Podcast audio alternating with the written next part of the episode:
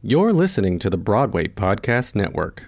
Hello, it is Ryan, and we could all use an extra bright spot in our day, couldn't we? Just to make up for things like sitting in traffic, doing the dishes, counting your steps, you know, all the mundane stuff. That is why I'm such a big fan of Chumba Casino. Chumba Casino has all your favorite social casino style games that you can play for free anytime, anywhere with daily bonuses. That should brighten your day a little. Actually, a lot. So sign up now at chumbacasino.com. That's chumbacasino.com. No purchase necessary. VGW Group. Void were prohibited by law. See terms and conditions. 18 plus. With the Lucky Land slots, you can get lucky just about anywhere. This is your captain speaking. Uh, we've got clear runway and the weather's fine, but we're just going to circle up here a while and uh, get lucky. No, no, nothing like that. It's just these cash prizes add up quick. So I suggest you sit back, keep your tray table upright, and start getting lucky. Play for free at LuckyLandSlots.com. Are you feeling lucky? No purchase necessary. Void where prohibited by law. 18 plus terms and conditions apply. See website for details. Welcome to the Buzzed Broadway podcast. I'm Amanda Harrington. And I'm Sam St. Jean. Each week, with the help of cast albums, film adaptations, and our own memories, we reminisce and relive some of our favorite Broadway musicals. Come listen to two besties booze their way down the Great White Way On on, Buzzed Broadway. When you're lost and alone and you feel like you need a little lift, When the times are tough and your day has gone adrift. You can always press play on Buzzed Broadway. We've got the Or laughs. when you're blue, Buzzed Broadway. just pour a drink. I need your shoe. So just press play today. Welcome back, everybody. Sam was just singing Madonna in case I don't include that. I Just in moved on. case. You probably won't. Madonna will probably sue us. You, She doesn't actually, exist. But also Madonna would totally sue us. She would love this podcast, though. Would she? I think so. Why She- hasn't there been a Madonna musical yet? Um, there has been a Madonna musical. It's called The Movie Evita. No, no. I mean like a musical about Madonna. It's a good question. That'll be like the next Cher show, I bet. It should be. All right. Tell tell him tell him what we're singing about. I get to tell them what we're talking about. I'll like I- correct you there. I feel like I always introduce it, and also I can't say this show's name correctly, so it's all you. This week we are talking about the Broadway classic, one of the most iconic musicals of all time, Les Miserables, Wow, that was really otherwise known as otherwise known as Les Mis, Les Miserables. You know, The Miserables. The Miserables. That's like kind of what it translates to. It I think so. I actually haven't actually just translated Les Miserables, but I think that's what it essentially means, like the miserable, the miserable people. Yeah, after looking on the Wikipedia pages for the past couple of days, that's definitely what it translates to. What do you think our listeners have to say about the fact that we almost exclusively use Wikipedia for our research? Okay, I'm a very large fan of the hit podcast My Favorite Murder, and they when they start talking about their stories, excuse me, they exclusively say like, well, they say here's all the research where I got all this research from, and of course our favorite Wikipedia. So I don't Great. feel bad because they know their shit, and we can do whatever we want. Great, exactly. We're also never claiming to be 100% factually right. This could No. be a fantasy podcast. We usually we usually admit to being wrong. We guess a lot. Exactly, exactly. Um, what are you drinking? I am drinking a tequila soda tonight because I'm trying to be a little healthier and I didn't really want a Negroni tonight for some reason. It's also warm. I had the AC on and I turned it off to record this, so tequila soda felt right. I put some limes in there. Yum! For all our fans who are wondering, why does Sam sound so different? Cause he's in a new place. Woo! I moved back to New York City. Finally. Here I am. I'm back. Glad to be back. I do love New Hampshire a whole lot, and I miss my parents and my family. Hmm. But I'm excited to be back in an apartment and back in New York. I have a new job that I really love. Yes. Wait, also for everybody who's I know curious, I have also moved so I sound really different. I'm in a new closet cuz I cuz I switched bedrooms. So- Amanda lives in an apartment in Boston, and she moved from one bedroom to another, and now, so now she's in a different closet. Yeah, still sweating like a pig. trying to be quiet. I'm not in a new closet. I'm just in a new I'm room. so hoping jealous. That New York City isn't too loud around me. I'm in Astoria, so it's really far from. It's not. I mean, it's it's pretty far from Manhattan, so there's not a lot of noise near my apartment, Right. which is nice. Um, I'm drinking some red wine, some Incredible. What kind? Pinot Noir. I'm being so fancy. I'm drinking off of a coaster What are you doing? because I have a desk, and I found those coasters at Target, and Target could convince me to buy almost anything. Were the were you just writing like in a planner? Uh, yeah, I have my drinking game rules on this planner. I was gonna take notes on the planner, but I decided to take them on my. It's just so much easier. I go back and forth, but I'm It really it's way is. easier to do it on my laptop. And I wasn't gonna write the whole synopsis of the show in my such a you know, waste of time. journal. So what are So should we talk about the? Should we talk about Yeah, the I'm then? so excited. All right. So I only have like three that technically. Per- I have I have four rules this time technically. I have three drink rules and one finish, like three sip rules and one finish your drink rule. Two of the drink rules pertain to things that we could say relate related to the show. So the first is if we sing a line from the show. The songs are so catchy and they get stuck in your head so easily. So I think if we ever accidentally sing, we have to drink. Or intentionally sing. Or intentionally, I guess you're right. All right. The other one is anytime we say any word relating to France. So that's French or France or I guess those are it. That's so uh, hard. Francais, oh I shit, guess. that's gonna be really difficult. I'm also typing these for myself, in case you couldn't tell. Great, so you remember. because I am strict about these rules. All right, and then the third drinking rule, which does not, which pertains to us two, and not necessarily to Les Miserables. Okay. It's anytime we say "ugh" or "so good," because we both say that a relatively good amount. That we're both like, "ugh, oh my god." So it has to be I love that either ugh or so good, just those. Yes, those two. Ugh, U G H or so good. Those are mainly mine because I say so good a lot. Yeah, yeah, okay, okay. All right, and then the last one is if we ever say two four six zero one, we have to finish our drink. Okay. Okay. So if you're following along at You home, also we're gonna we're gonna sip for singing.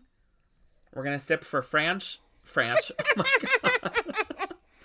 okay, but like imagine a salad dressing that was French dressing and ranch dressing mixed what is together. French dressing? You've never had. f- You're a French Canadian. Much like me, who's never had French dressing. I don't think I have. It's so good. okay. I don't even know what the ingredients are, but it's like orange. It's like a, like a tangy kind of Thousand Island without the pickles.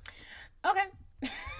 Anyway, so sorry. Following along at home, we're gonna sip for "uh so good," singing or any word relating to French or France, and then you're gonna finish your drink on two four six zero one. Okay. Yeah. There's a lot of mayonnaise in French dressing. Did you look up the recipe? oh, good. What's in it? What's in it? Mayonnaise, ketchup, tasting oil, apple cider vinegar, sugar, yellow onion, Hungarian paprika, and garlic powder. Oh, there's more. so it is a lot like It's a lot. I'm not. I don't. I don't care that much. in my in my directed production of Les Mis, Jean Valjean actually gets arrested for stealing a bottle of French dressing. it's Kraft brand, Kraft brand, or like Ken's. Has Ken's it started? You just said French like twice. So are we taking two sips? I did actually. You're right. Yeah, twice. Yeah, let's go for it. I'm drinking tequila sodas tonight because, much like Jean Valjean, I enjoy punishing myself. Oh my god. I'm drinking wine because, much like the bishop, wine heals everything.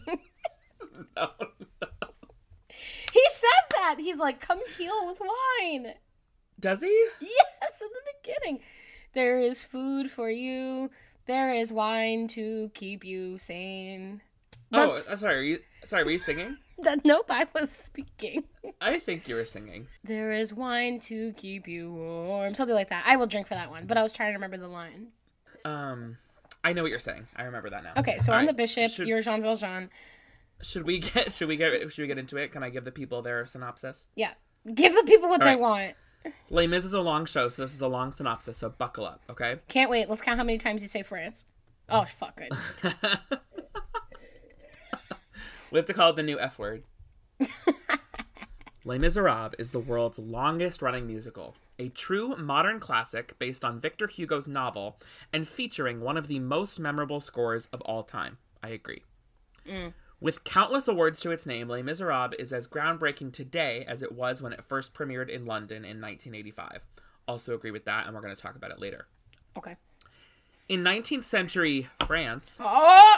Jean Valjean is released from 19 years of unjust imprisonment, but mm-hmm. finds nothing in store for him but mistrust and mistreatment.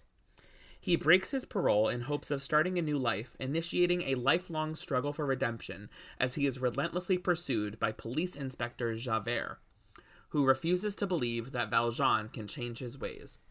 Finally, during the Paris Does yep, yep, okay, great. we're gonna we're gonna count that one.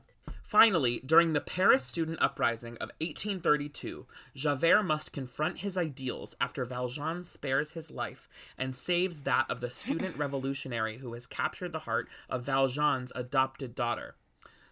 His worldview shattered, Javert commits suicide, and Valjean finally attains the peace that he has sought for so long. In terms of the actual plot, like Yeah, that's a solid one sixth of the plot. But it's hard to it's hard to put it all into like a paragraph of words. So I get what they were saying that they really make it about this licensing plot Yeah. line synopsis really makes it about the battle between Valjean and Javert, which it really is at its like core. Epic, grand, and uplifting, Les Miserables packs an emotional wallop that has thrilled audiences all over the world. It is its powerful affirmation of the human spirit that has made Les Miserables a popular masterpiece. I wish you guys could see Sam reading the synopsis right now. It's almost as if he's like leading a protest. Les Mis with his arms out is a good musical.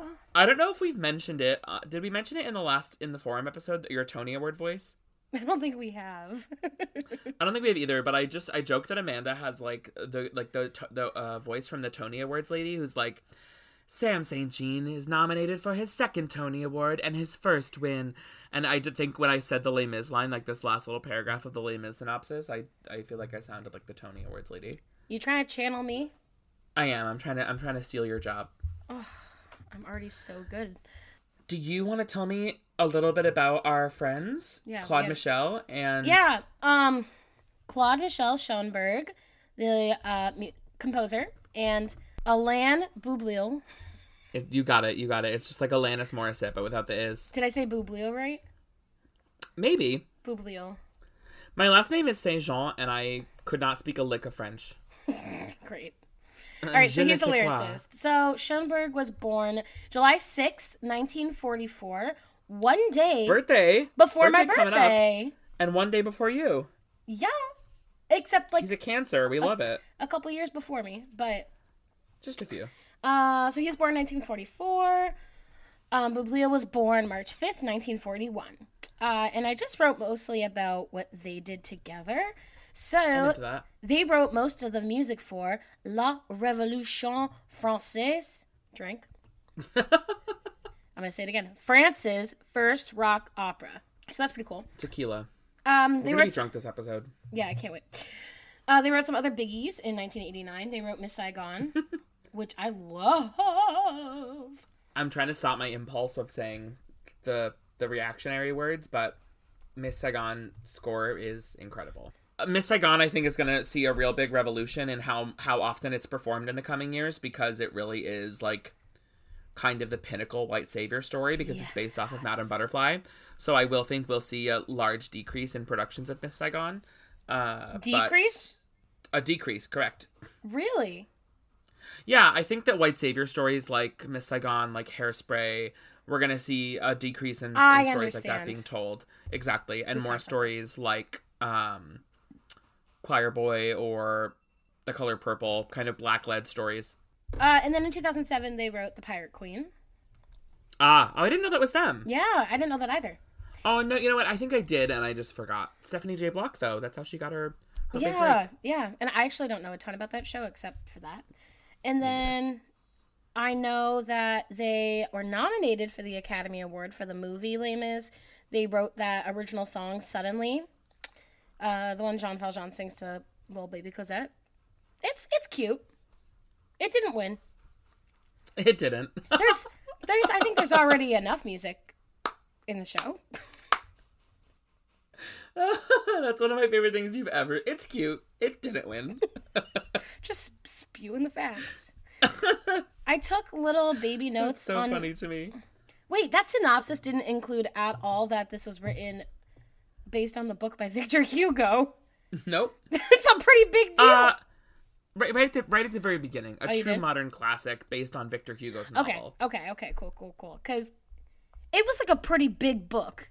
Like it was. A, a pretty big deal. it's a huge deal. That's what I read a lot about. Um, we also read essentially the whole thing in our rehearsal process, which we'll talk about later. dude, I was I found my book the other day when we were because I was doing Really? research, and I like highlighted and took notes in the book based on the excerpts um, our director told us to read. I used to be so motivated. We'll talk about it in Yeah. the in the in, in the later segment. But I just have like two quick facts, and I'll probably say other things. But Victor Hugo, um, he was set out to write a novel about social misery and injustice. So Which well, he did often. which he did, and well done because he wrote a novel that is so relevant today, and this was written in the 1800s. So wild, and it took him 17 years to complete. I did not know that. That's a long time to write a book. Yeah. Yeah, he wrote and he like what I loved about reading about him is he's like, I know this book is gonna be big. This is gonna change the world. he literally said stuff like that. He's like, He was right. I'm gonna change the world. If it was now though, if Les Mis came out like now, it would definitely be like a J.K. Rowling. Although we're not going to talk about J.K. because she is Sucks. evil now. Yeah. But it would definitely be like a Harry Potter type deal where it would be like seven or eight books of Les Mis, and then there'd be Yeah. a mini series that came out in like twenty parts. You know, Les Mis would be a really good uh, miniseries, actually. it is. I don't remember who produced it, but there's a, a Les Oh, wait, Mis there already is one? Like, that's like six episodes. Yeah. I was saying, what a great idea. I'm I'm well known for having great ideas that have already been, That already exists. Yeah. hate my life. Imagine this. Bobby is played by a woman. Female Bobby. Um, are you gonna tell us about the million shows? I actually really pared down this segment because normally it's my longest segment, but I took it back a little bit because there are just so many productions of this show, but most of them are identical. Yeah. So I didn't talk too much about individual productions. Les Mis was first conceived as a concept album in 1980, obviously inspired by Victor Hugo's novel, and it ran for three months in France. Oh! I believe at a theater. Oh, here we go. So it ran for three months at a theater in in Paris, like I said, and then in 1983, Cameron Mackintosh, who we know very well in the United States. We do? Do you not know who Cameron Mackintosh is? No. We've talked about him in other episodes, but that's okay. Oh, So I he's basically exactly like is. Cameron Mackintosh is like the He's a producer, right? yeah, but I can't really think of like who he's like in the real world. But he's he's just a giant. He's produced Phantom, Okay, Les I knew that he Miss was a Saigon, everything.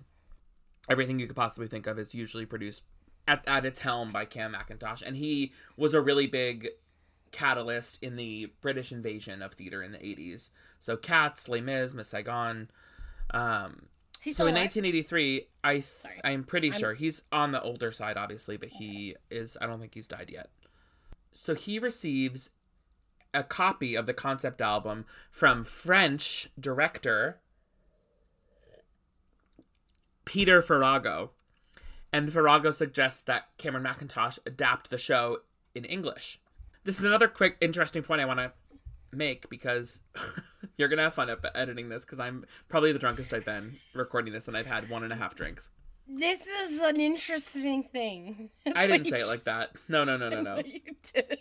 but it was good. Okay, continue. Fuck, hot. So our music director, when we did the show, talked about this. Kathleen Arecki, who passed away in 2016. She's one of my great mentors, and I know she had a big impact on your collegiate career as well. She talked in our rehearsal process about French composition in terms of music. And uh, do you remember this? I do because She we had just up- also gotten back right after doing Orpheus in the Underworld, which we translated to English. Exactly, a French opera by Jacques Offenbach. And we're now doing Les Mis, which was composed by French composers. So she talked a lot about French speaking patterns and the fact that French people speak in a very kind of monotone and fast speak speech pattern that then is accented at the very last syllable. So when you listen to the music of Les Mis, quite often, I think like the best example of this is at the end of the day, and I think she actually used that e- example when we were rehearsing the score. But if you listen to the rhythms of at the end of the day, it's ba ba ba ba ba ba ba ba ba ba ba ba. The accent is all the way at the very end of the Yeah. phrase, and it's also very short and very fast. So quite often, when a fr- when French text is translated into English, it's extremely difficult to understand. Oh, here I go again. But yeah, I just find that point very interesting that when you're translating a French show to English, you have to be very careful about the text because it's going to be really difficult for people to understand because the dialect of the language is extremely fast paced. You just said it again, but I'm not going to make you drink. I'm not going to drink for it either. And I also said the language purposefully because I didn't want to take another sip. I know you did. So, but audience, Mac and- that does not give you an excuse. It doesn't. No, if you're listening at home and you're not driving, uh, drink. And if you're if you're driving, drink a sip of coffee or something. I don't know. Mm, mm-hmm. So after two years of development, Cameron Mackintosh's production opens in London to initially negative reviews. Bummer. London reviewers described the show as witless, synthetic, and lurid. I'd had to look up what lurid means, but it means unnatural and uh, unconvincing. However, the public, the people of London, disagreed, and the production broke several box office records. Hmm. The show ran for over 13,000 performances and closed just recently in July of 2019. I didn't know that. Wow. The initial engagement sold out. Les Mis is now the second longest running musical in the world, behind The Fantasticks at number one. Oh, hell yeah. He's a faker, a fake faker. That's not from Fantasticks. Yes, it is. It absolutely is. Oh, you're right. It's from that song Round and Round. The show transferred to Broadway in 1987 and was nominated for eight Tony, I'm sorry, 12 Tony Awards and received eight, including Best Musical. That's all she wrote.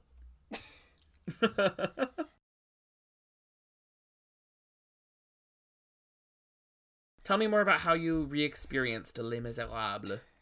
I started, I've been starting my process by listening to the original Broadway cast. I did that a little bit for this, but did not listen to very much because I cannot stand Who? not Edith Piaf. Frances Ruffelle. Edith Piaf.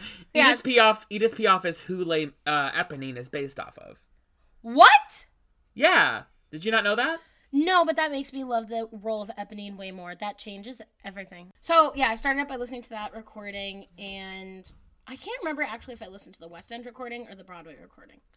I listened to the original West End production for a couple tracks. It's so synthy. I did not listen to that one because that's Patti LuPone was in that original, right? Correct. She was in the original West End production. So I listened to the Broadway one. Gotcha. Who, which whoever plays Fontaine sounds just like Patti LuPone. I definitely, yes, I definitely listened to the original Broadway cast because I listened to Randy Graff, who played Ah, Fontaine. Yes, yes, yes, yes, yes. And Patti LuPone was in the original West End. Correct. So I listened to that. Then I watched the 2012 film. Great. We saw it together in theaters. We did. And then the past couple of days, I've just been watching bits of the 10th anniversary. Because I watched the 25th anniversary when it aired. So I was like, I don't really care about that because I've seen it. How did you like the 10th anniversary? Um, it was okay. There's there's some people I wasn't a huge fan of, but there were some that I did Uh, love. what's your? I feel like people are very people are very polarized about Colm Wilkinson. What are your opinions on I think Colm? he's great. I have a Me I have a very hard time thinking someone who originated a role is not great. I listened to my favorite Les Mis album, which is actually the 2010 UK tour. The if you're listening at home, the cover art for the album, it's on Spotify. It says like Les Miserables live, uh, Dream the Dream. It says like uh, 2010 UK tour on the bottom, but it's a live album, which uh, Cameron Mackintosh likes to do, especially with uh, Schoenberg and Boublil shows. He did a live album for Miss Saigon as well. But I find that with a show that's sung through like Les Mis, a live album really captures the music at its peak. I think when you take a musical that's sung through and you put it into a mm-hmm. studio, and release it as a cast album. There's parts that you want to cut because you want to have like track by track. But this 2010 album, A, the production is really strong. It just sounds really crisp and clean. And you really get a nice arc of the show. There's a couple things that are cut just for time's sake, because otherwise it would be a three hour album. So this album runs at like 240 and I really, really enjoy it. So that's what I listen to the most. I did listen a little bit to the 2010 cast album, and I watched a little bit of the 25th anniversary and a little bit of the 10th anniversary. I kind of want to talk about how you felt about the film. I feel like the film of this musical should maybe not have been a musical. I think the casting was really strong if it had just been a film version of the novel. There's already so many. I rewatched the 2012 movie and I felt very differently about it than I did when I first saw it. Me too. Thank you. Yeah? Yes, I remember really not not hating it when we saw it, but I remember overall enjoying it for the sum of its parts. I thought more highly of it this time than I did in high school. Interesting. We're opposite. Yeah, well, I feel like when I was in high school, I mean, we were f- so annoying and too good for everything. You were in high school when this came out. Well, I'd probably, yeah. You were. No, no, no, no, no. We went Christmas Day 2012, so I had just finished my first semester of college. Anyways, doesn't really matter. You're right. No, you're right. But I feel like at that age, like you think you're too good for everything, and oh, like a mu- movie musical version of Les Mis, like it's gonna be so bad. And like, yes, there were some very bad parts. I I don't even think it's worth our time discussing Russell Crowe. Um, it it's just it's worse than I remembered. Me too. Yes, you're absolutely right. But other than that, there were some people who I actually thought were better than I remember. The singing altogether is not great, but I don't know. I cried a lot. I understand. I un- did you cry? a lot. Yes. It's also very. I will say that. I mean, the the film is very whitewashed, but the show, the the subject matter in the film is extremely applicable to things that are happening right now. I think I cried People- right off the bat because I had just I've told you about this how I watched the um miniseries when they see us about the Central Park 5 Yes. and the very first scene in Les Mis is is prisoners doing slave work and he- and then the rest of the movie is him trying to get on with his life after being in prison and that's what that whole show was about like yep. one of the uh, one of the Central Park 5 could not make a living because he was wrongfully accused And his felony charge followed him Yes. for his entire life. Yep. So he started selling drugs because he literally had no other way to make money. and drugs were deliberately Im- implanted in black communities to force them to use them. Yeah. But besides that, I, in the same vein, want to talk about the Dallas Theater Center production. So in 2014, the Dallas Theater Center in Dallas, Texas, presented Les Miserables in a completely re interpretation of the story. The show is set in a quasi futuristic world, but pretty similar to our own. It's kind of like American Horror Story, where it's a not too distant future. Mm. The show really highlights all of the parallels in our world in 20 then 2014 but now 2020 to the stories of the 1830s that were still happening and i have a vivid memory of our our director from our college production sharon paquette saying why do we need to keep telling this story i have a vivid memory of her saying those words why do we have to keep telling this story I was just going to say she's the person who literally convinced me that it's going to sound so awful. But she's the one who made me realize that homeless people are not bad.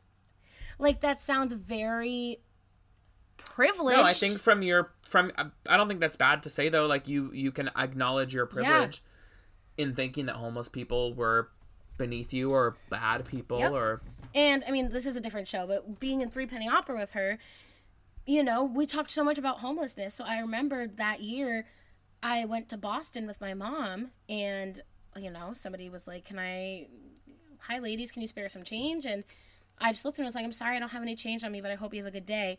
And my mom, like, scooted past, and I was like, and he was so grateful. Like, sorry, that's a rant that you took a moment out of your day. No, well, Yes. well I We were gonna do a three penny opera episode. We decided not to, but maybe we'll keep talking and maybe we'll maybe we'll eventually do one. It's got it's got interesting. but the subject matter of Les Miserables is so so applicable to today, and I think that if if theater creators are very careful and they choose their casting and they choose their company very wisely, that we can have some very moving productions of this show in the next several years. So mm-hmm. the Dallas Theater Center production featured Allison Blackwell as Fantine. Allison Blackwell is a black actress playing the role of Fantine. It also featured Nehal Joshi as Jean Valjean, who is an actor of Middle Eastern descent.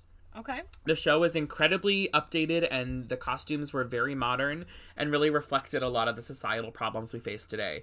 The show featured students protesting with big white signs across their city. It featured uh, people not only at religious tensions with one another, but at racial tensions.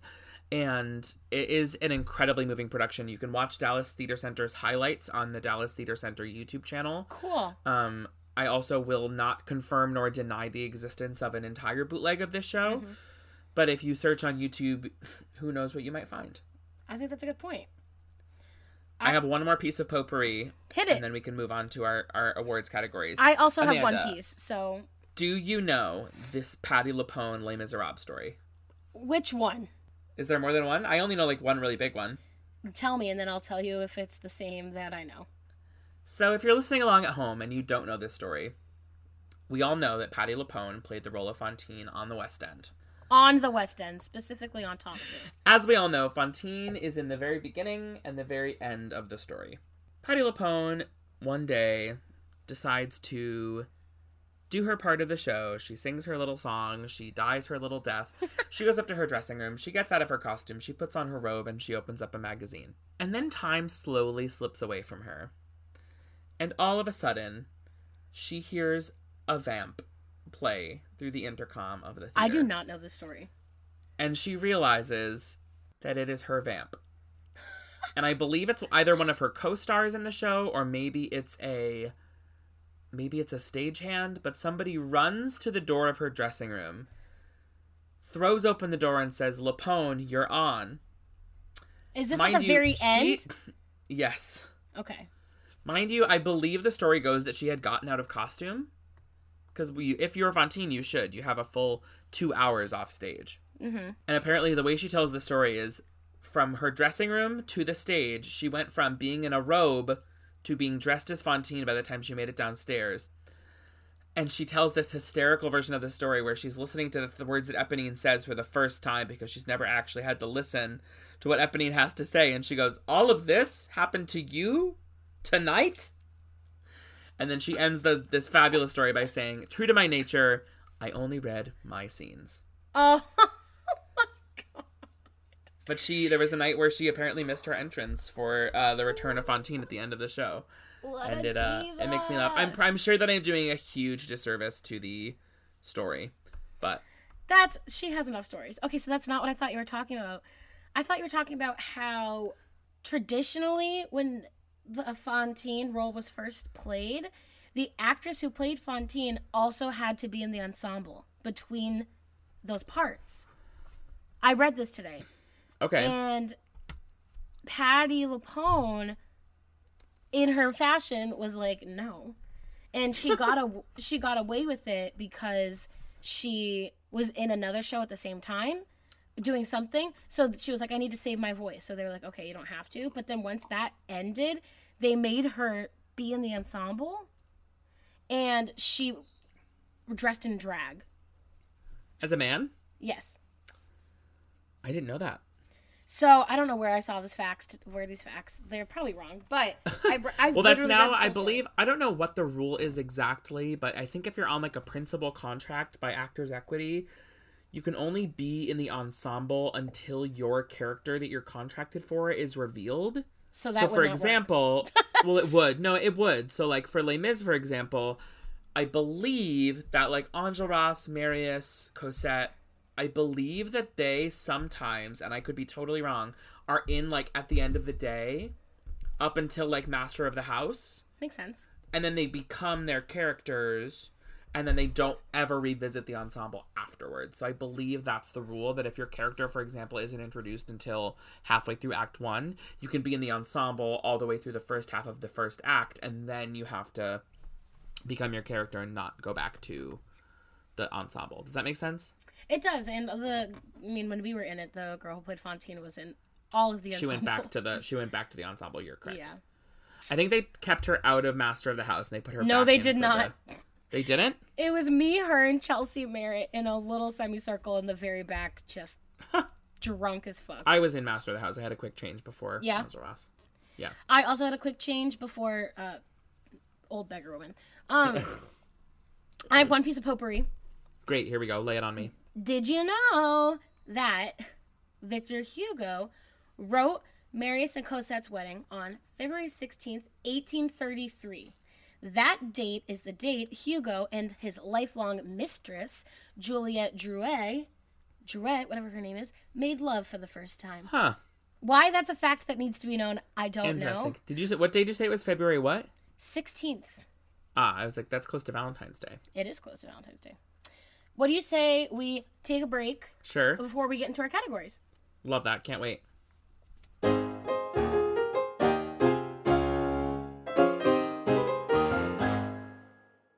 Hello, Buzzed Broadway listeners.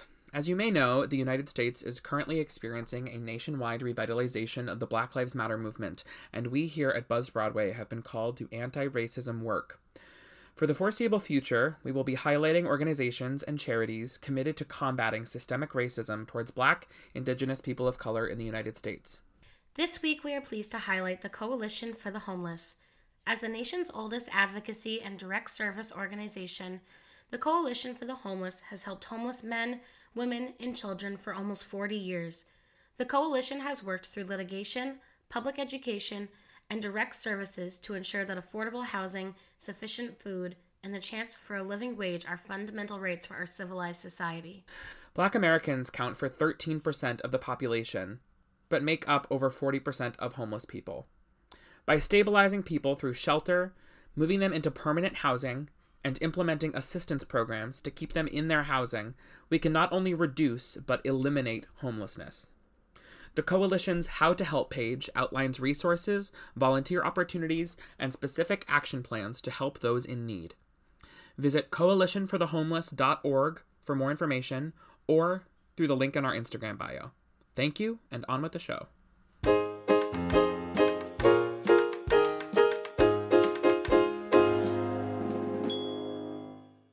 So, our categories. Welcome back! Great break. Great break. Great so break. much done. Love to see it. I actually have three musical moments. I have four. Okay, well that's not allowed. It is allowed. It is allowed. Should I go first? Yeah, please. Great. Number one, the key, the very first key change in at the, The end of the day. kiv. The kiv. Let me say that again. The very first key change in. It's not even a key change at the end of the day. Is that when it goes from like minor to major? Yes. Yes. And the whole tone of the song changes. Because they're like, at the end of the day, life sucks. And then it changes to major, and they're like, at the end of the day, there's another day.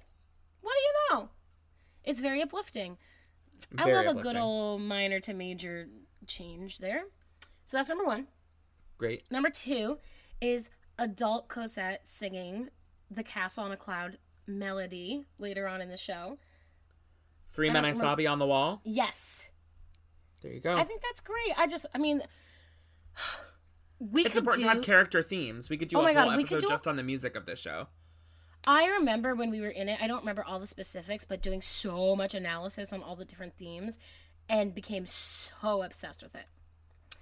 And my third one is when Javert's like, "I'll I'll help you, schoolboys, get the plan," and Gavroche is like, "Liar! I got Inspector Javert." It's just, was that singing? That was singing. How you doing? My name is Gavroche. I don't remember it, but I just love. And the guy, the, the kid who played Gavroche in the movie is actually very good. He is very talented. He played um Jack. He later played Jack one. in Into the Woods, correct.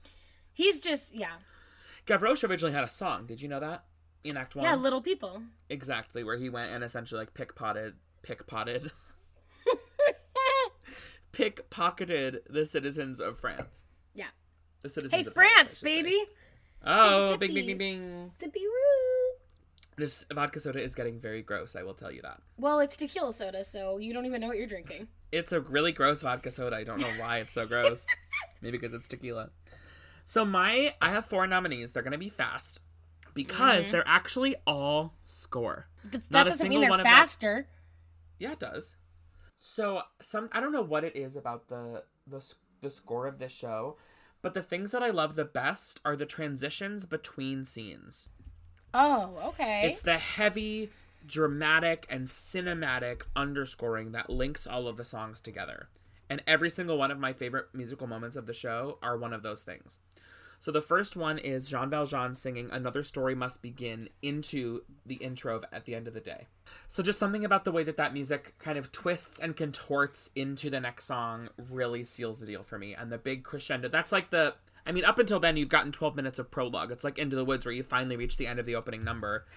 And the audience always applauds, this huge applause, because they're like, the show is, I mean, people get excited and they lose their, their minds when the show starts, when you have the, you know, look down oh, intro it's start playing. But there's something "Ugh." about Sorry, I keep interrupting. there's something about the intro to at the end of the day that tells the audience that the show is officially starting. That what they've seen up until then is a prologue, and now we're getting into the actual bread and butter of the show. Yep. The next transition that I'm obsessed with is the Waltz of Treachery into Paris 198. I'm sorry, 19. Paris 1982. The. Waltz of Treachery into Paris 1832, which is from visiting the Valjeans. I need to take a break. My second favorite musical moment is the Thénardier Waltz of Treachery into Paris 1832, where Valjean takes Cosette from the Thénardiers, and we then get transported 10 years later into Paris in 1832. Sip. I was not going to say anything because you're dying. I'm gonna be fine. Something about the way that that music really crescendos into the Paris theme and all of the Parisians singing "Look Down, Look Down." I'm not gonna drink again because this whole song is called Paris. Again, really gets my my gears turning. My third is from the applause of "On My Own" into the reveal of the barricade. The barricade in the show is oh. really like an extra character Yeah. it is such an iconic image of the show and when when the audience sees that barricade for the first time they're really that's i mean it's the climax of the show mm-hmm. the denouement and like the the big i mean and and everything after the barricade is almost like an epilogue really Yeah. Yeah, Javert killing that. himself, all of them meeting like we really get to the meat of the show in the 15 minutes, 20 minutes that we spend at the barricade. It's only 15, 20 minutes. No, no, no. The barricade is at max 20 minutes long. It well, it's the best part of the show. It feels so much longer. It's the one of the biggest spectacles. I mean, the barricade in the original production is on a giant. I mean, the whole stage is a giant turntable. right. Plymouth State University also had a turntable that was operated by hand. Uh, Thanks, freshman. do you remember though Leo Curran pushing that barricade around? I remember them being like, "We don't have enough stage hands. Let's get all the freshman MTs to do everything." So, again, that's just really the climax of the show. And when that barricade is revealed coming out of Eponine's, you know, swan song of the show, Yeah. and also in the in the 2010 UK production, which later became the 2014 Broadway production, Eponine finishes on my own and she turns up stage, and these two big units separate to reveal the barricade, and she is lit in front of it, and she looks so small up against the giant barricade, and so it's what we're hearing is almost like the the musical personification of what Eponine is seeing in front of the barricade. So it really helps kind of back up that emotional moment for her arriving at the barricade and seeing what the students have done just while she's been away at Valjean's home. Mm-hmm. My very, very last one is the end of the final battle into the sewers. So when we're transported from the police picking up the remains of Enjolras and Gavroche and all the students who have died, and then being taken down into the sewers. It literally sounds it literally sounds like you're going from the, the way that the music is written sounds like you're going from street level down into the sewers beneath paris everything kind of decelerates and uh what's the word for that where notes go down Declines. thank you where all the music literally like musically declines into the sewers and it's so it gives me chills every time i listen to it i know i said it was going to be faster this time but Yep. you were right and i want You to sure did. apologize to you It's for okay. saying you were going to be wrong Um, I'm usually right. should we get into our favorite numbers bam, bam, bam, Yeah. bam. all you I love my songs, and I already win. So it's three songs by the students because. oh okay mine are none of those so Awesome. that's, actually fun Okay, yeah, mine oh did we decide on a musical moment that we think is the best I don't know the whole fucking show. Okay, round two. Name something that's not boring. A laundry? Ooh, a book club. Computer solitaire, huh? Ah, sorry, we were looking for Chumba Casino. That's right. ChumbaCasino.com has over 100 casino style games. Join today and play for free for your chance to redeem some serious prizes. ChumbaCasino.com. No purchase necessary. Where prohibited by law. 18 plus terms and conditions apply. See website for details. With Lucky Land slots, you can get lucky just about anywhere. Dearly beloved, we are gathered here today to. Has anyone seen the bride and groom? Sorry, sorry, we're here. We were getting lucky in the limo and we lost track of time. No, Lucky Land Casino, with cash prizes that add up quicker than a guest registry. In that case, I pronounce you lucky. Play for free at LuckyLandSlots.com. Daily bonuses are waiting. No purchase necessary. Void where prohibited by law. 18 plus. Terms and conditions apply. See website for details. you said at the end of the day is one of your things so i feel like maybe mine should win for at the end I of the think day. you're right. That transition into at the end of the day, though, that you're right. It's breathtaking. da da da da da da da da da da da da and then the da da da da da da da da da da da da da da that's so much da singing da we're da doing. da So Do drink. you know what I mean? I know. I, yeah, I didn't need you to sing it. I knew what you meant. All right, all right. Production number. All by the students. Here we go. My favorite are by the students. So starting with Red and Black. Wow, really Yes, fascinating. it's powerful. Every I think the reason I love every one of these songs is because. Okay, let me start that over. I think it's very much just where my headspace is in the world today. Sure, so sure, when sure, I'm listening to these songs, I'm literally imagining myself walking down the streets of Boston singing this while holding I'm a Black Lives Matter sign. I'm absolutely here for you for that. I get Yeah. exactly what you're saying. So the first one is Red and Black. Uh, second one is Do You Hear the People Sing? Because, oh, that one especially, I want to start a protest and have us sing that, and no one will join me, and I'll just get a microphone and sing it by myself. Do you hear Amanda sing? We'll call it, and it'll be fun.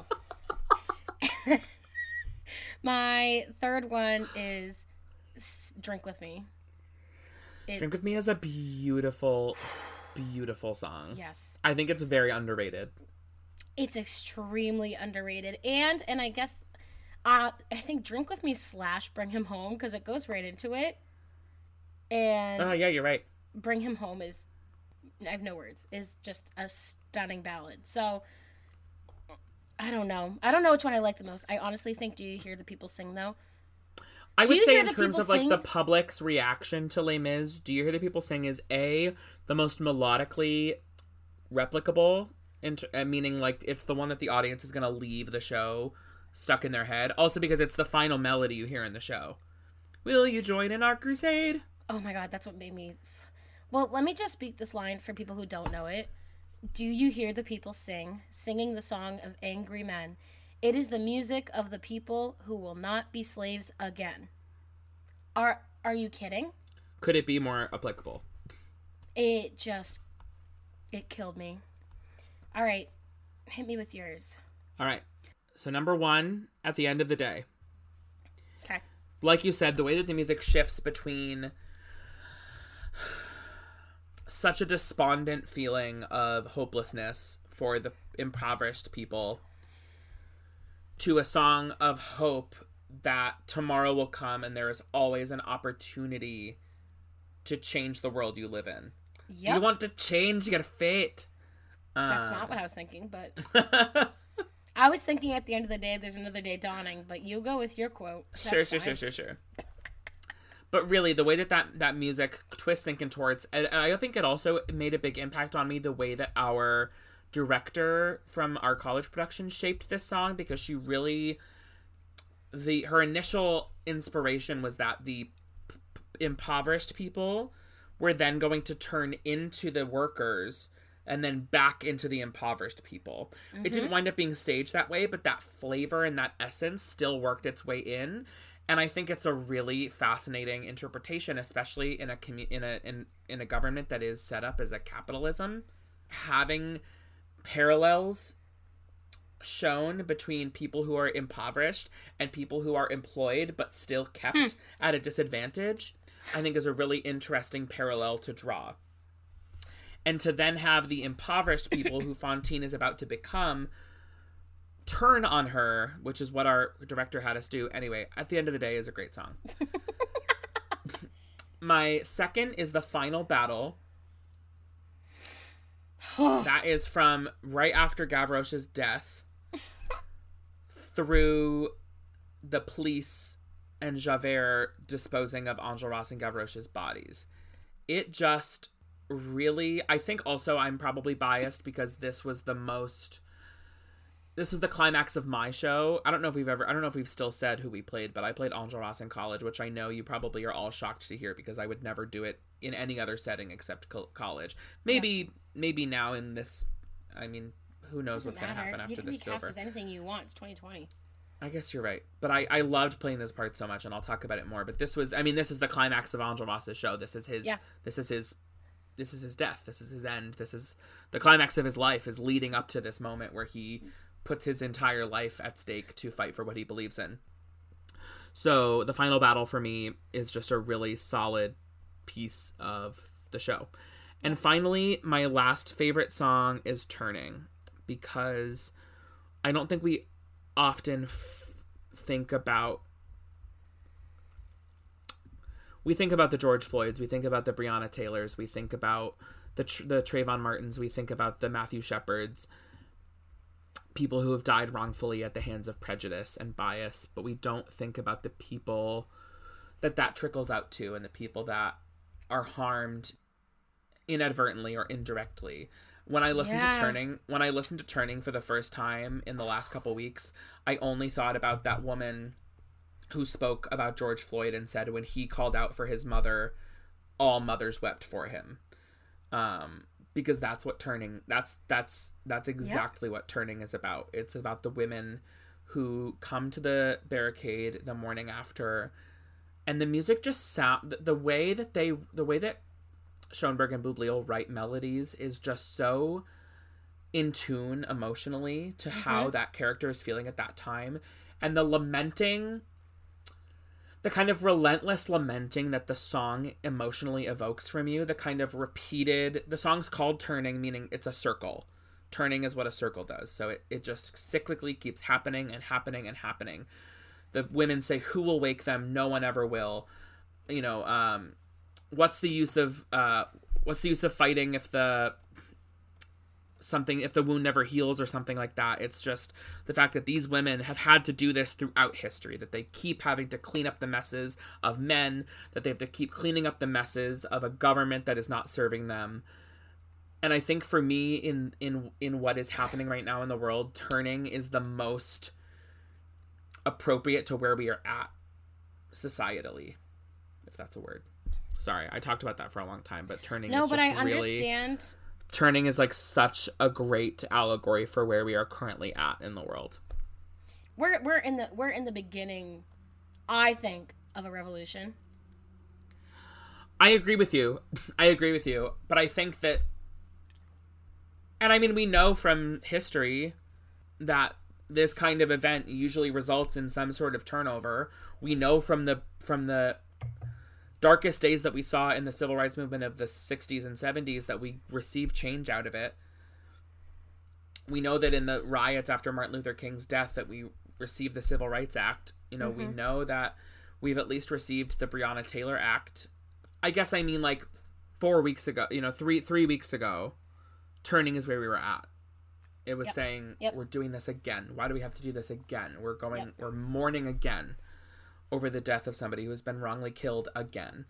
A black a black person who has been wrongly killed again. I don't want to just say a person. You're right. I do get what you're saying though that turn at the end of turning it feels like they just kind of succumb to the cuz I think turning goes right into empty chairs and empty tables, right? Yes. Yeah. But it's then Marius who takes the experiences of what he's seen and what he's done and effectively makes a change. Yeah. You know what I mean? We know that he's going to go on to be a contributing member of society, that he's going to use the experiences that he's had to make the world a better place, that he's going to love Cosette with every fiber of his being and, you know, raise a family. You know, I don't, I don't know. That's what I think. Amen. Great. I think we can. I think we can just leave that as it is. I don't think we need to pick a winner for this category. I don't think we do either. Finally, I think Edwina Spoonapple just really carried the Edwina's show. coming. Edwina Spoonapple. Does She's that really count coming. as singing a Edwina line from the show? I think she's coming. Edwina Spoonapple. Ba ba ba ba ba. Yeah, it's All right. singing. Okay, great. I have three. I also have three. I'm gonna go first. okay, but I know I know who I want to win. So Okay. So my first acting award nominee goes to Ramin Karimloo because he has played two different characters in the show. He's done them both successfully. I do think he's better for Jean Valjean, but I understand why they cast him as Enjolras in the 25th anniversary. He's just great. Okay, He's that's great. all I have to say. About We've already He's talked about him a great. lot His voice is gorgeous. yeah. The second person I have is Samantha Barks. Hmm. I think that her Eponine is gorgeous. Her voice is stunning. Her acting is really beautiful. Her waist My is really small. Her waist is really small. My final acting award out. nominee actually goes to our friend Daniela Coyne, who played Madame Thenardier in our college production.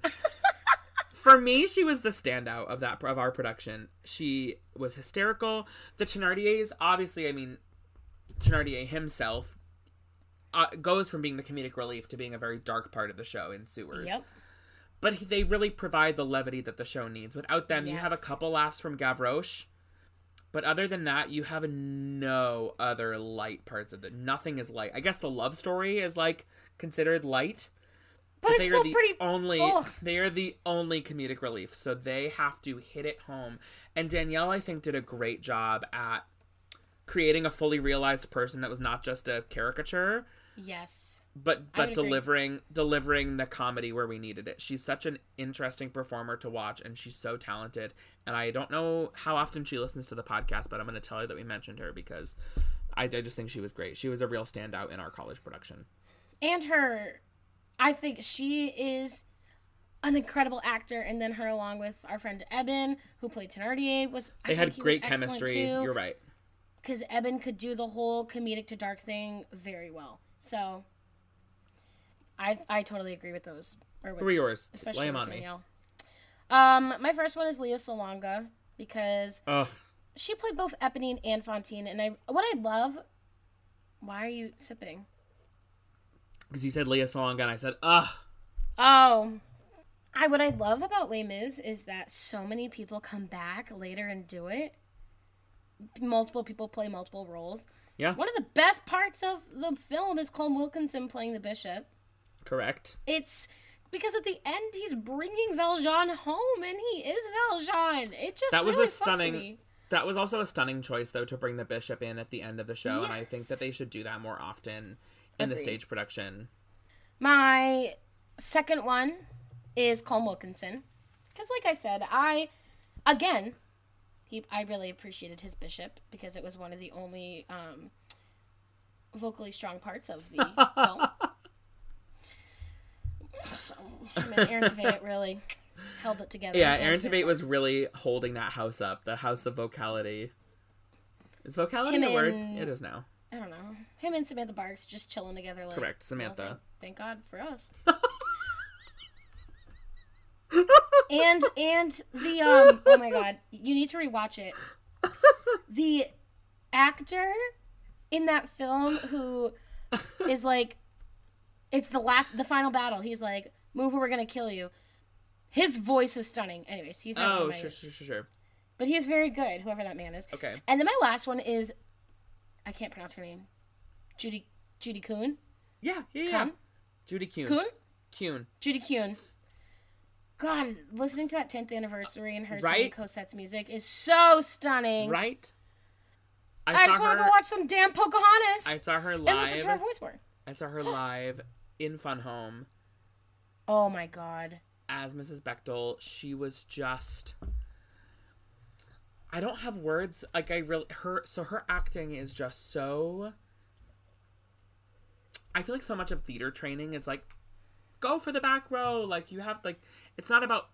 It's not always about making it big, but sh- even in the Yeah. giant, even in a giant place like the, whatever arena they were in for the, the tenth anniversary, she knows kind of what Sharon knows from our Mm. college production that as long as energetically you are delivering what you need to deliver, that vibration from your energy will uh, penetrate the entire space.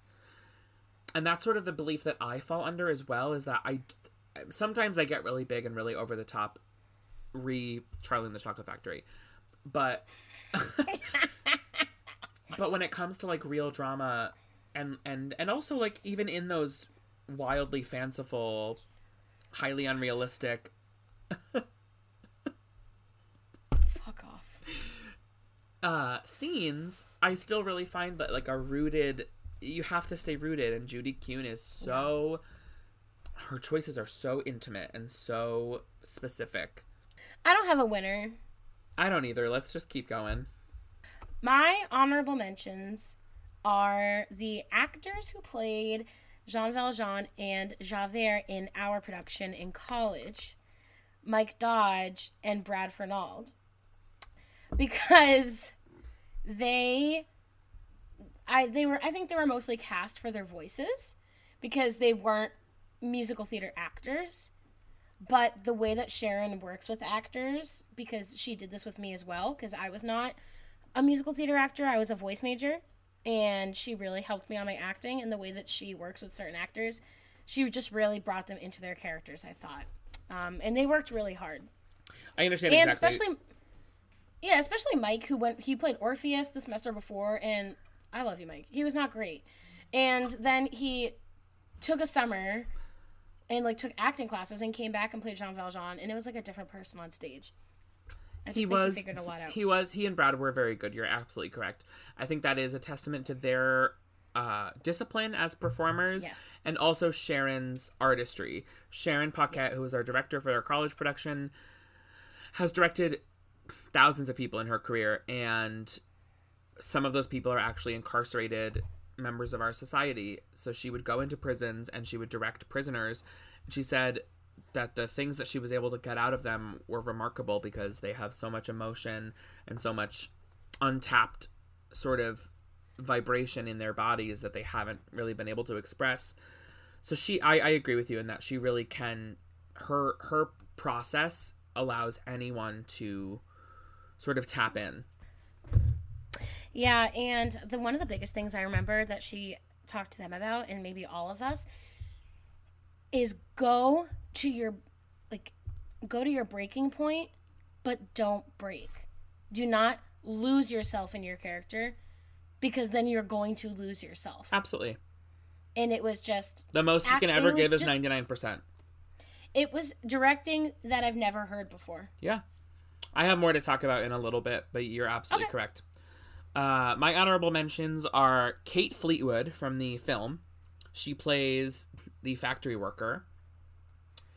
She Very cool. Is most noticeably or most notably known as Lady M in the 2010 PBS production of or the BBC in the in the UK production of Shakespeare's Macbeth. She plays the part opposite Patrick Stewart. And she's mm. just she's just fascinating to watch and even in such a small featured role in the film, she really stands out for me. Her eyes are She so was very good. the factory worker is like this woman that we did you see the video of that man who was painting Black Lives Matter on his stoop? No. There is a man in San Francisco who own, who like lives in a in a apartment, like in a building, like in a I guess it's like a townhouse. And on his stoop, he had like a stoop, and he was painting Black Lives Matter. And this couple came over to him, and they were like, "What are you doing?" And he was like, "I'm painting Black Lives Matter on this stoop." And he then he started filming them, and they're like, "We agree with you. We get what you're saying. We're here for it, but you cannot do it here. Like this is wrong." And he's like, "So if I if I lived here, what would you say about that?" And she's like, "We're all for Black Lives, but you cannot paint it here." He's like, "But what if I lived here?" And she's like, "Well, you don't. We know the owners." And he fucking Did- lives there. Did he live there? He lives there. And so there's so she is like a he works for some law firm or something in San Francisco and he got fucking fired. And she is like a makeup person. She's like a makeup guru or a skincare guru who had her stuff sold on Birchbox, that like monthly subscription thing. Yep. And she got disowned from Birchbox. Holy shit. But that is the factory worker. Like that is it's these it's these Karens of the world. It's the it's the Yes. It's the woman who called the police on the people grilling. Like it's like the factory worker Yep. is a Karen. Like she is like, "Oh, I don't like you, so I'm going to I'm going to fuck up your life. I'm going to ruin everything for you." yes. Um, but Kate Fleetwood's Way to go. Kate, Kate Fleetwood's portrayal of the factory worker, no matter how small, is still so captivating. My last uh, honorable mention is Rosalind James, who plays Eponine in the 2010 UK tour. Uh, she's a black performer. She's incredibly talented. She her voice is unstoppable. Her portrayal of Eponine is so fleshed out and so palpable, and I just really enjoy her performance. Um, who wins the show for you? the score. Schoenberg and Boublil write unbelievable scores, and I think Les Mis is probably their best work. Uh, Is it's not even arguable. I mean, it's their it's Yeah. their it's their swan song, and the show is just this. The score is incredible. I would have to. I. I mean, I agree. I don't totally agree because that's not who wins the show for me. Great. But I agree. Uh, for me, it's Beggar um. Woman. No. Sorry, wait. Were you beggar woman or old hag? I was old hag. Because because beggar woman is in act. No, no. The role is old beggar woman. So who's old hag? And- Aaron Tui. Why do I remember that? That's um. I'll give you four. Yes, You that was not to me. I sang, I know what you get. Right, right, right. out of the box." But And old hag Rachel Pantazis. Rachel Pantazis was the prostitute number prostitute. one, young prostitute. You're right. If you've ever done Les Mis, then you know that the MTI names for the characters are hysterical because they're all like kind of the same but slightly different. You've got like prostitute one, two, three, young prostitute. You've got old hag, old beggar woman, hair hag. Rest in peace, Hair hag. Um, for me, it's audiences forever. I'm I'm very behind you with that. Actually, you're right. I feel like I don't even need to explain that. You don't. Audiences have cherished the show forever, and watching the show is such a wonderful experience. So I think I think you're correct. Unless, unless we finally find world peace, which we're human beings, isn't totally plausible. This show is always going to be relevant. you're you're absolutely correct. It's Always. it's unfortunate that the role. I I hope for a time where the show is maybe a little less relevant than it is now, but we are unfortunately in a time where the events that take place in the show are literally happening on our streets every single day. You want to talk a little bit about Plymouth State University's 2013 production of the show? I need to talk about actually first Goffstown High School's production of Les Mis, Which I did not see. 2009. You saw it. I did not. Neither did I. It this was a big controversy. So this was actually this is a story about how fucking privileged and spoiled I was in the fourth grade. So, um, Goffstown High School did it. I was in fourth grade. They reached out to our music teacher and said, "Do you have any young elementary schoolers who could sing for uh, young Cosette And Young And Eponine or just Young Cosette? And young Eponine?" Okay, so they okay. chose three students who switched back and forth between those two roles. I was not chosen for one of them, and me and the Harringtons th- kind of threw a fit. And Wait, your parents like- threw a fit? No, I don't think they did. I think it was mostly me, and they backed me up. But I was just like, why did I not get chosen for this? And I remember my music teacher was like, you would have been too busy because you're always so busy. And me and my family were like, that's such a bullshit excuse.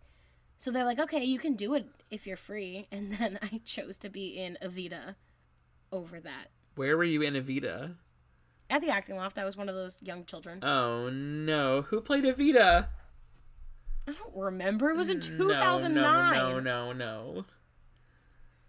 But I remember that very Wait, well. no, it was not 2009. No, it was 2004. I'm so sorry. I was like, we were in high school together in 2009. yeah, it was 2004. and my mom was like, "You don't want to cut ties with the acting loft, and you know, quit in the middle of Evita." Meanwhile, you're like "You're right." fully nine years old. Your Yeah, mom's like, but she's- but you need to think about your She career. teaching me morals. she was teaching me morals. You're right. You're right. You're right. You're right. You're right.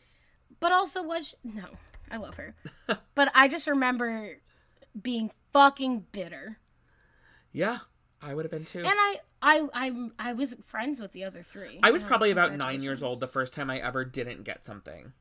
And I remember my mom being like, you need to like be prepared. No, I'm sorry. I was 11. And I auditioned, or maybe 12. And I auditioned like years prior, like a, a year or so prior to play the boy in The Full Monty. Oh. And then when I came, so I, I took some time, I was away from New England for a little while as a kid. And then when I came back to New England, I was too old. Like it, they put the production off like a year. And then when I came Mhm. back and auditioned, I didn't get it because I was too old. And I remember being devastated because it was the first time I ever didn't get a part. Yeah, that was that. Now we can talk about Plymouth College? Amanda, Yeah, what I was mean- your what was your full track? Like what did you do from beginning to end? This is actually what I was gonna say. I actually loved my track. I mean, the number one thing I have to say is I really don't remember being in the show that much. I like out of all the shows I did in college, this is the one I remember the least. Interesting. Um, but I really loved my. I had three bigger roles besides ensemble. Sure. I was like factory worker number three. Did you have a line? I did. I sang, um, and the boss seat doesn't know that the foreman is always in heat. Classic. Cheers. Drink up. That's a great line. I was old beggar woman is probably what I'm known best for. I hate you. interpretation. But I also had one of the solos in Turning, and I remember being really moved What was in it? that song. I actually don't remember that one. Huh. I think it was the second one. Did you see them lying on the bed? Going off to fight. Yeah, drink again. But I remember loving that track. I mean, loving to an extent. I wanted to be Eponine, but I think it would have been great. I agree. I had an ensemble track up until Paris 1832. I was a um Oh, on the opening. prisoner I remember in the opening. the opening. I was very bloody and gross. So good. I was a prisoner in the opening. I was one of the homeless, impoverished people of France in at the end of the day, I was actually partnered with Danielle, who we just spoke of earlier. We had a whole backstory for our characters. We were brother and sister. I And finally, I was one of the people in the tavern at uh, in Master of the House, and then I had a pretty fast, quick change to become Enjolras, which I played for the rest of the show. I initially was going to audition for Thenardier, and then one of our other college professors was like, "You should audition for Jean Valjean," and I was like, "That seems weird." And he's like, "No, like I really think you could do it," and he like weirdly talked me into it.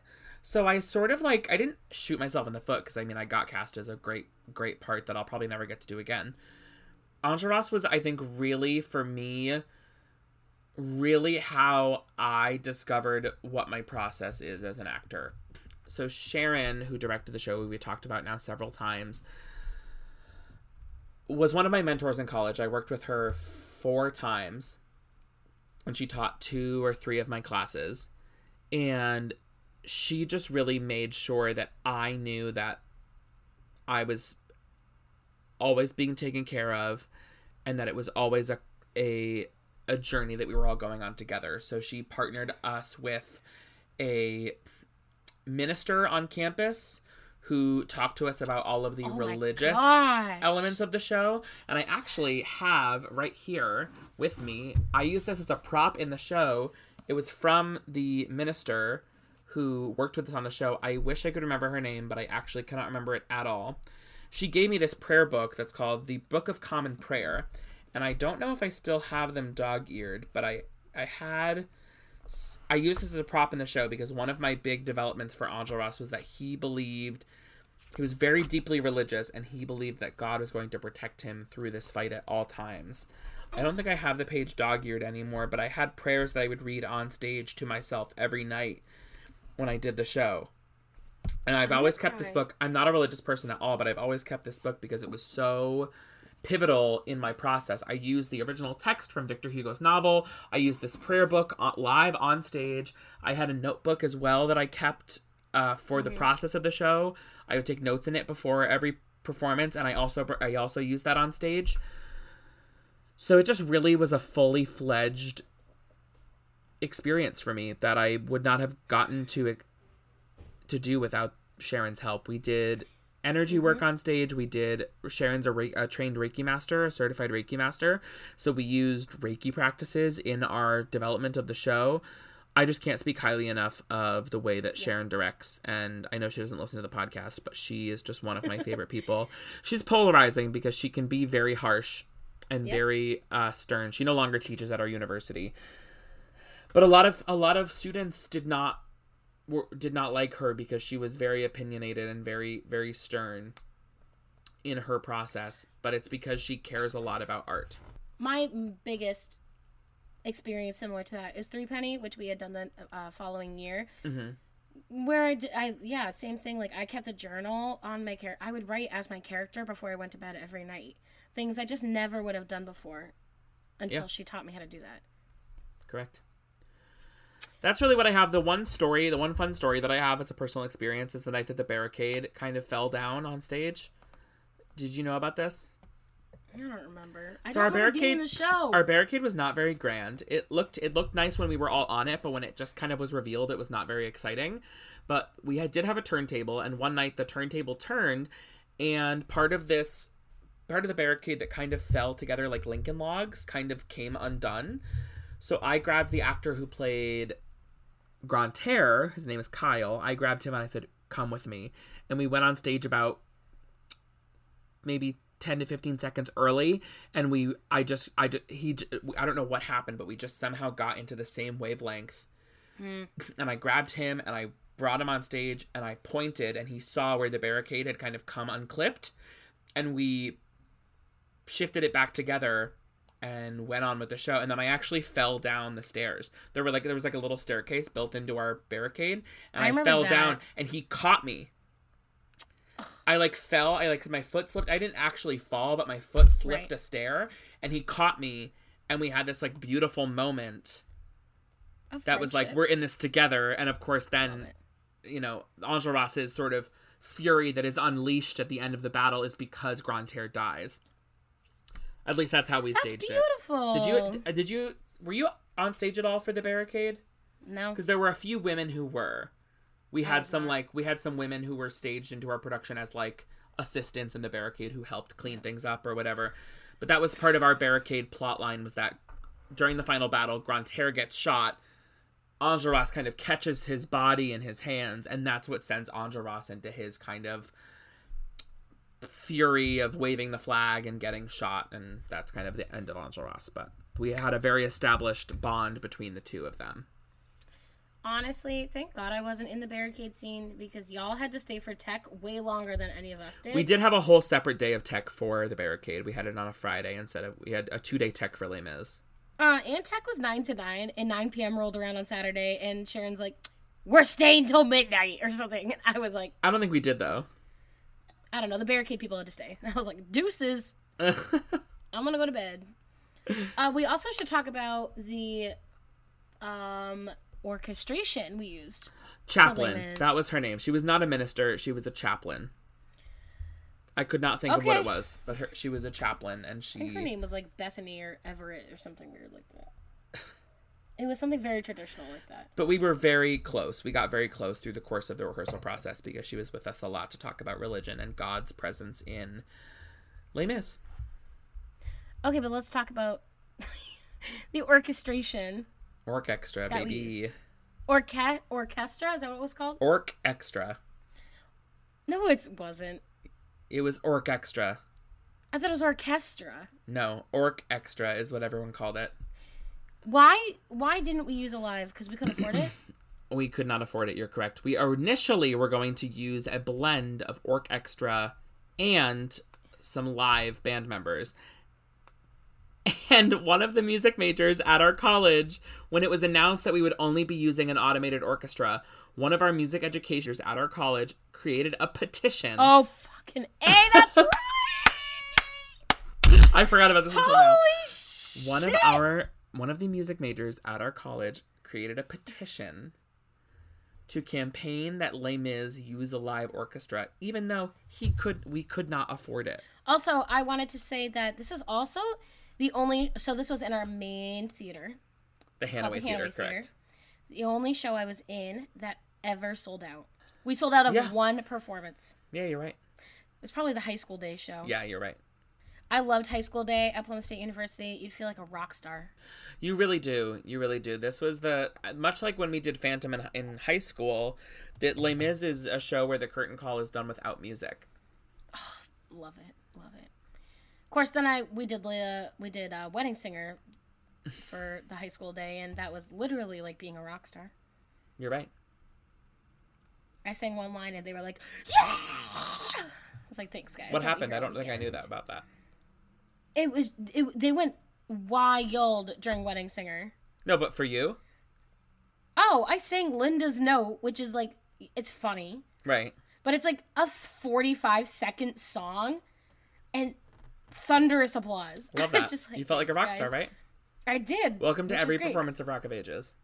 I can't even imagine being in it. Do you have any other personal experiences? I don't. That's all she wrote for me. I don't have any dream casting for the show. I think enough That's people great. have played these parts. Do you have any? No, because I keep forgetting that's a category. That's okay. Amanda, final thoughts on Les Mis. Tell me about him.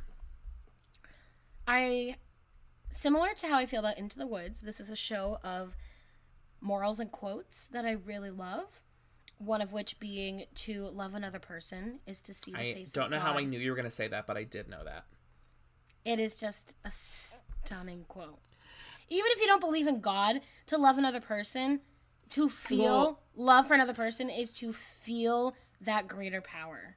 If you were, I might be jumping the gun here, but if you were to be in the show again, do you I think mean, you would? What role would you? So before I was before I was here, before I was in New York, I was driving around New Hampshire and I played this cast album and I sang through Enjolras again. And I don't know what it is about the story, his his particular journey in the show.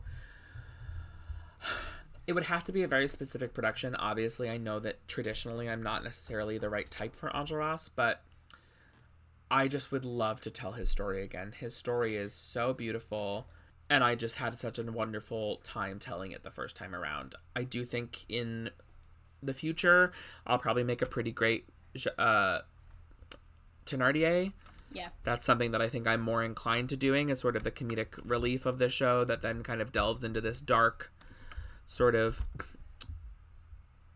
microcosm who- of the role, but You know who I would actually love to see you play as a real acting challenge in like Grantaire? 30 years? Oh, no. oh, who? Who? The Out? Javert. Interesting. In 30 years, I would l- I lo- I personally love seeing you play a more serious role because it just because I've seen you do comedy for so long, it's Right. just really nice to see that change and I really think that would be a very interesting role because you are able to delve deep into characters like some people aren't. So, Thank you, Amanda. Thank you for saying that. I think the one thing I have fa- kind of against me in that respect is the fact that my physical presence isn't always super intimidating. So I think that that is something that sort of Mm. inhibits me in that regard. Is that I think Javert, if he was played kind of more like a sleazy, if he was like a like the police chief, you know what I mean, and he always had people that were like actually doing the dirty work for him, that might be something to to investigate. But I think that my physical presence isn't always so intimidating. I understand where you're coming from. Yeah. Yeah, yeah. But I appreciate that compliment. That's a very nice compliment that- from you. I would love in 15 years to see you play Fantine. I was actually going to say I would really like to play Fantine.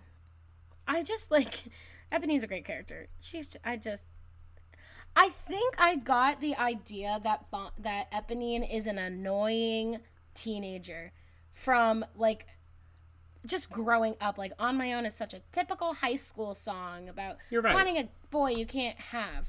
When really it's much deeper than that and uh, It's so much deeper than that. her story's based on has love, but I- never she has never known love, and he's the one person that's given her the time of day and been patient and kind with her.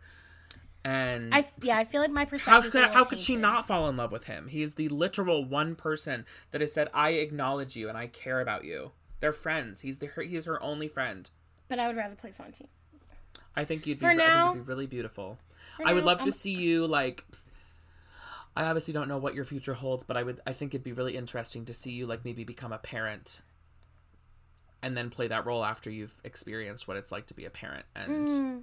and and tell that story that way. I love that. I I truly listened to I Dream I Dreamed a Dream mostly like really listened for the first time I think this past week.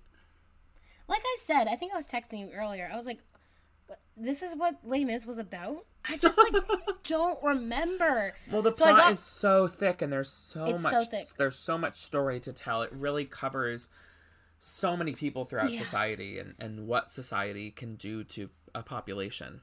It took me probably three days to watch the film because I kept pausing and researching because I was Mm. like, because you know how they s- um they do the barricade and everything at that funeral service. Yes, at Lamarque's funeral. Yes, a real person. So I got lost Lamarque, yeah. into learning all about him and learning about That is how the entire protest of 1832 began. Think Right. about George Floyd dying. Yes. It was when It's Lo- so General. It was when General Lamarque died. Obviously, he was a general and not, you know, No, but he was the he was the only person in power who was supportive of it. and he died, And- and, then it causes an enormous uproar. But think about this too, like Javert the whole time is like schoolboys, you schoolboys, and like right now, who are the ones? I mean, for the most part, who's protesting? It's the millennials because it's the young people who want to see a change for their future. Between the ages of 18 and 26. A hundred percent.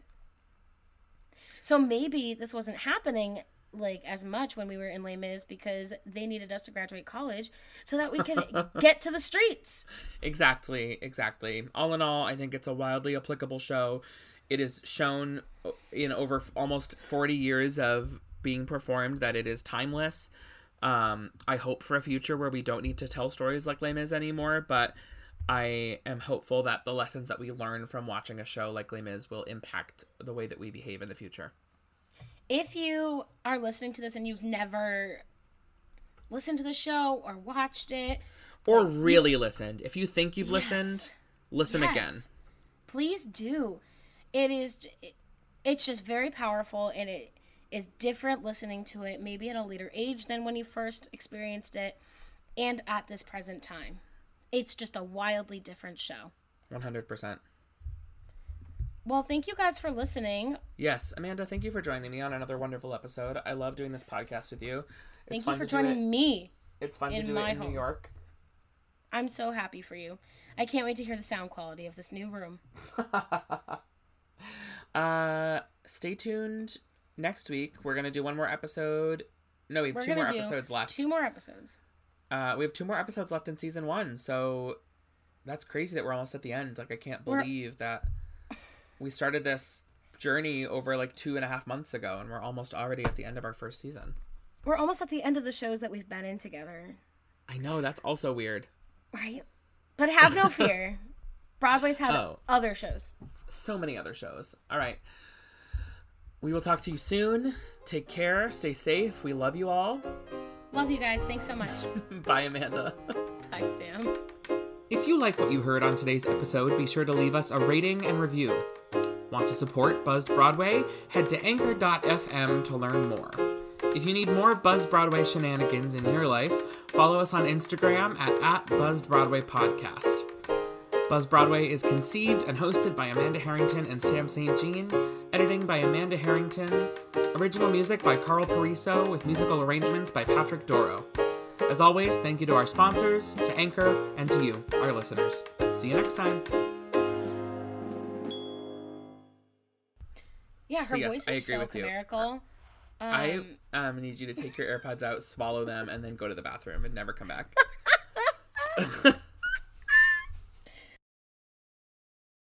Hey, it's Leslie Odom Jr. here on the Broadway Podcast Network to tell you about the Rise Theater Directory, a program of Maestra Music. Rise is a national online resource designed to connect and empower backstage and administrative and creative theater professionals from underrepresented backgrounds.